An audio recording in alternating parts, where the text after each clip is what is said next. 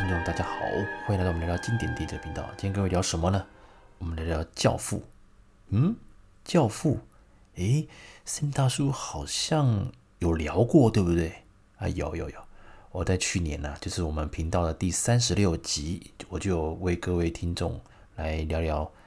教父》这个经典。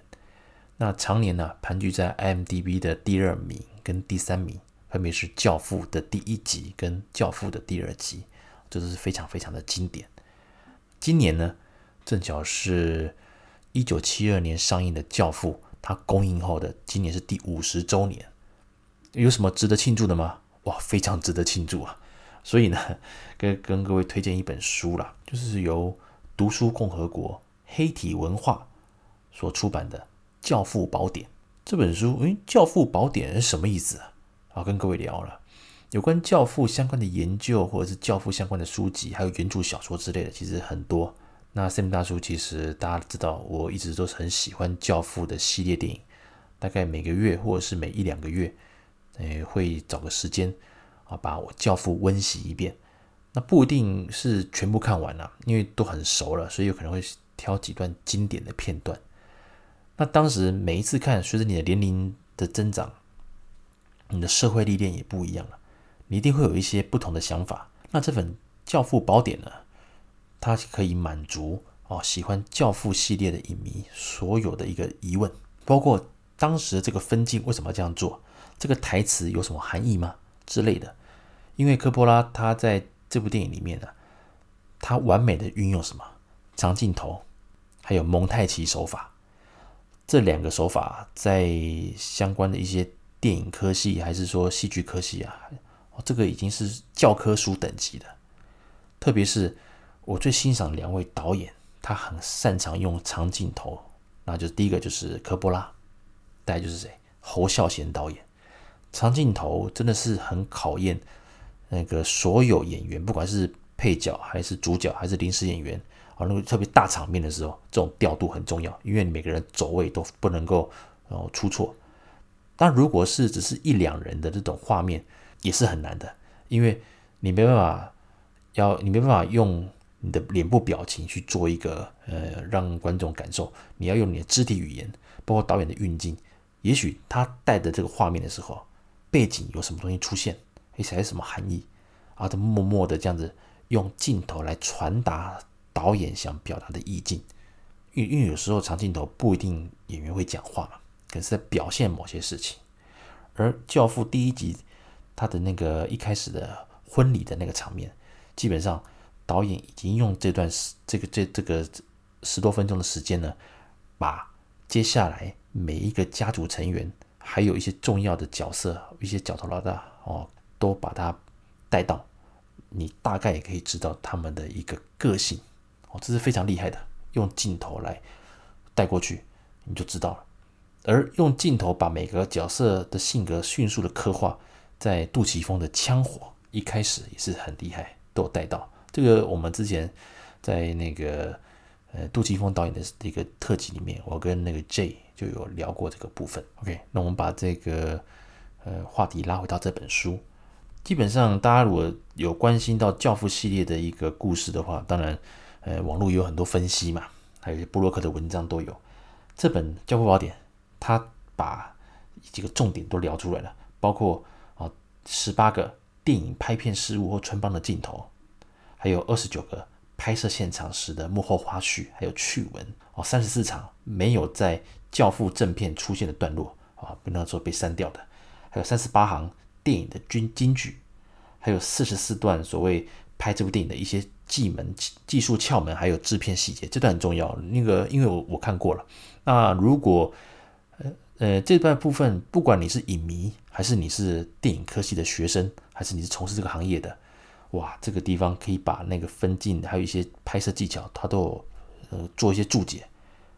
之后你再拿着这个注解去重新对照电影版本，哇，这个你就发现哦，原来如此。哇，那时候我看到这本书的时候，我赶快把一些片段拿出来看，我说喂，真的呢。他说还没想那么多，我以为我看透了《教父》，发现我还没看透《教父》，蛮好玩的。那另外当然还有很多两百多张的精美的剧照，还有当时的工作的幕后的那些花絮照片。教父宝典》已经在那个今年的二月二十三号上市。那 Sam 大叔啊，有也是也很荣幸的啊，接到出版社的一个联络，所以我也看完这本书。那在这边跟各位来做一个推荐，真的相当精彩，很好看。喜欢《教父》的影迷们啊，绝对不能错过这一本书。而还没有看过《教父》的朋友们，嗯，你也可以买哦，你买来做个对照啊，也不错，蛮好玩的。或者是你可以先看过电影之后，再把这本书找出来看。跟你讲。感受绝对不一样，真的不一样，真的不一样。你自己看的感受，再加上这本书的一些注解，哇，你发现哦，原来当时这样安排是这么好玩呢、所以这本书，哇，我这个是很开心呐、啊，能够有机会能够拜读到这本大作。那这部片这本书作者啊是那 Jenny Jones，那译者是李永全。那这部电影啊，这本书其实相当的精彩，大家可以去看啊，真的是把整个我们。对于教父系的一些疑问，都有做一些说明，所以啊，森大叔非常推荐这本书。那在节目啊，呃，我们这个呃 podcast 的一个节目的资讯页，我们也会放购买这本书的折扣码。那各位有机会啊，听完我的介绍，觉得这本书不错，想去呃想去看看，那并且拿来做跟影片做多对照的话呢，欢迎各位参考那个折扣码。好，千万不要错过这次机会了。好的书啊，值得推荐。所以森大叔真的身为哈教父的影迷，我觉得我这我觉得我很有资格去推荐这本书。跟各位讲好了，如果跟港片有关系的话，其实就教父这个所谓的有情有义、守规矩、有分寸哦，有他的做事的一个准则的情况之下，其实有些人会推跛豪啦。可是呢，跛豪坦白讲，我跟各位聊了。教父的话，这部电影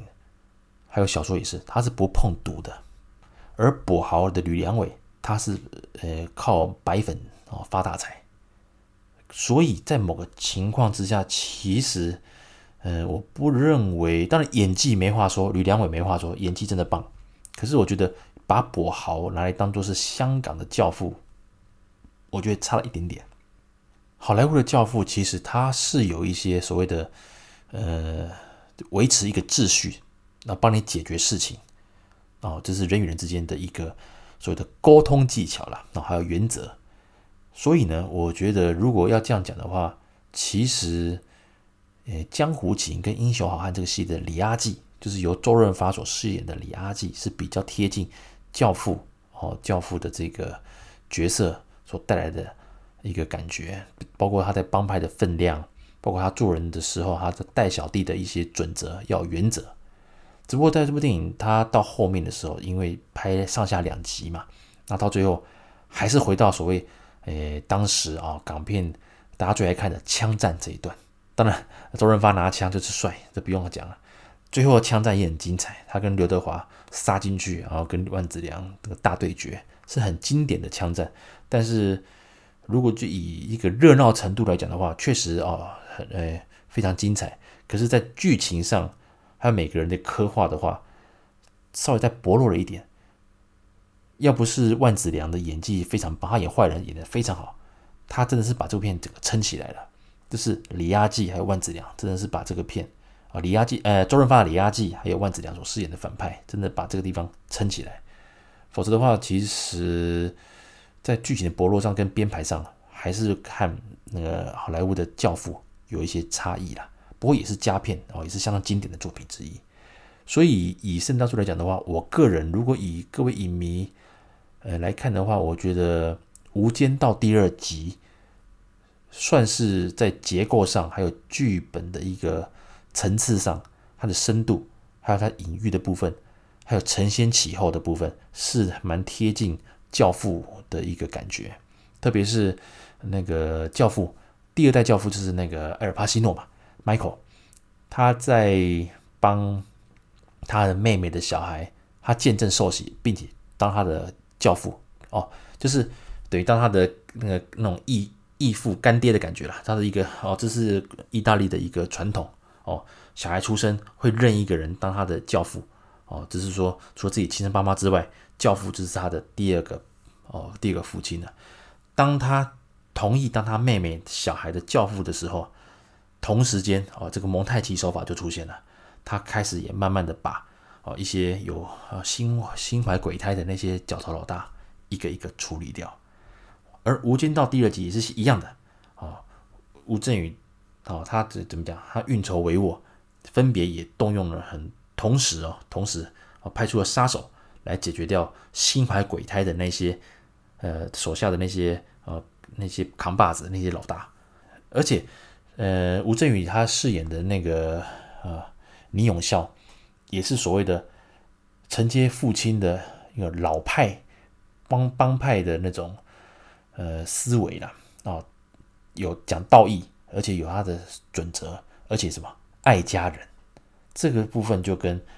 呃好莱坞教父一样，家人是最重要的，家人的利益为最优先。所以呢，这也当然又讲到当然在越讲越深哈，因为倪永孝啊，这是吴镇宇就是角色，他在中间的时候就已经其实察觉到。当时那个陈永仁啊，这是倪永仁啊，这是余文乐演的那个角色，他弟弟就已经觉知道。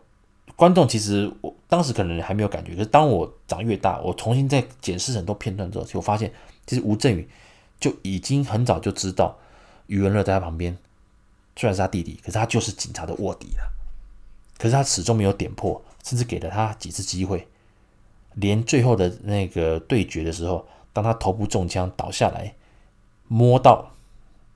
去跑去扶他的那个，呃呃那个云乐啊，他摸到他身上，诶，有那个摩斯电码的发报器，他眼神是那种无奈，但是我我原来就是原来就是你呀，可是他却把他这个发报器把它盖回去了啊，把它遮住了，也就是说他在死的时候也把这个秘密带走了，并没有让。余文乐他是警察卧底的这个事情曝光，当然也之前传嘛，所以也造就了第回到第一集，余文乐他呃那个后来变成梁朝伟嘛，那一样就变陈永仁啊，就跟着韩生，哦，陈永仁只有韩生继续做。所以呢，如果要讲一个整个剧情的编排，还有层次感以及蒙太奇手法的运用的话，《无间道二》是比较贴近好莱坞的教父的这个结构了。那当然，呃，刘伟强他们也不会演这部电影，有些地方确实是向《教父》来致敬，所以这个地这个部分，我觉得各位啦，如果有机会的话，把《教父》啊好好的再看一次第一集跟第二集，并且搭配这本《教父宝典》，然后也可以再把我刚提到的《无间道二》拿出来，再做一个对照，特别是蒙太奇手法那一段。很精彩，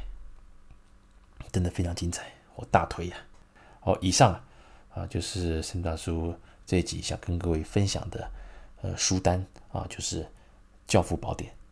那电影的话，大家可以把《江湖情》啊、《英雄好汉》还有《无间道二》都找出来看，再搭配呃《教父一》还有二以及这部《教父宝》《教父宝典》来做个对照，你会发现哇！经典就是经典了，《教父一》已经上映五十年了，公开五十年了，还是百看不厌，真的。好，以上感谢各位收听，我们下次见喽，拜拜。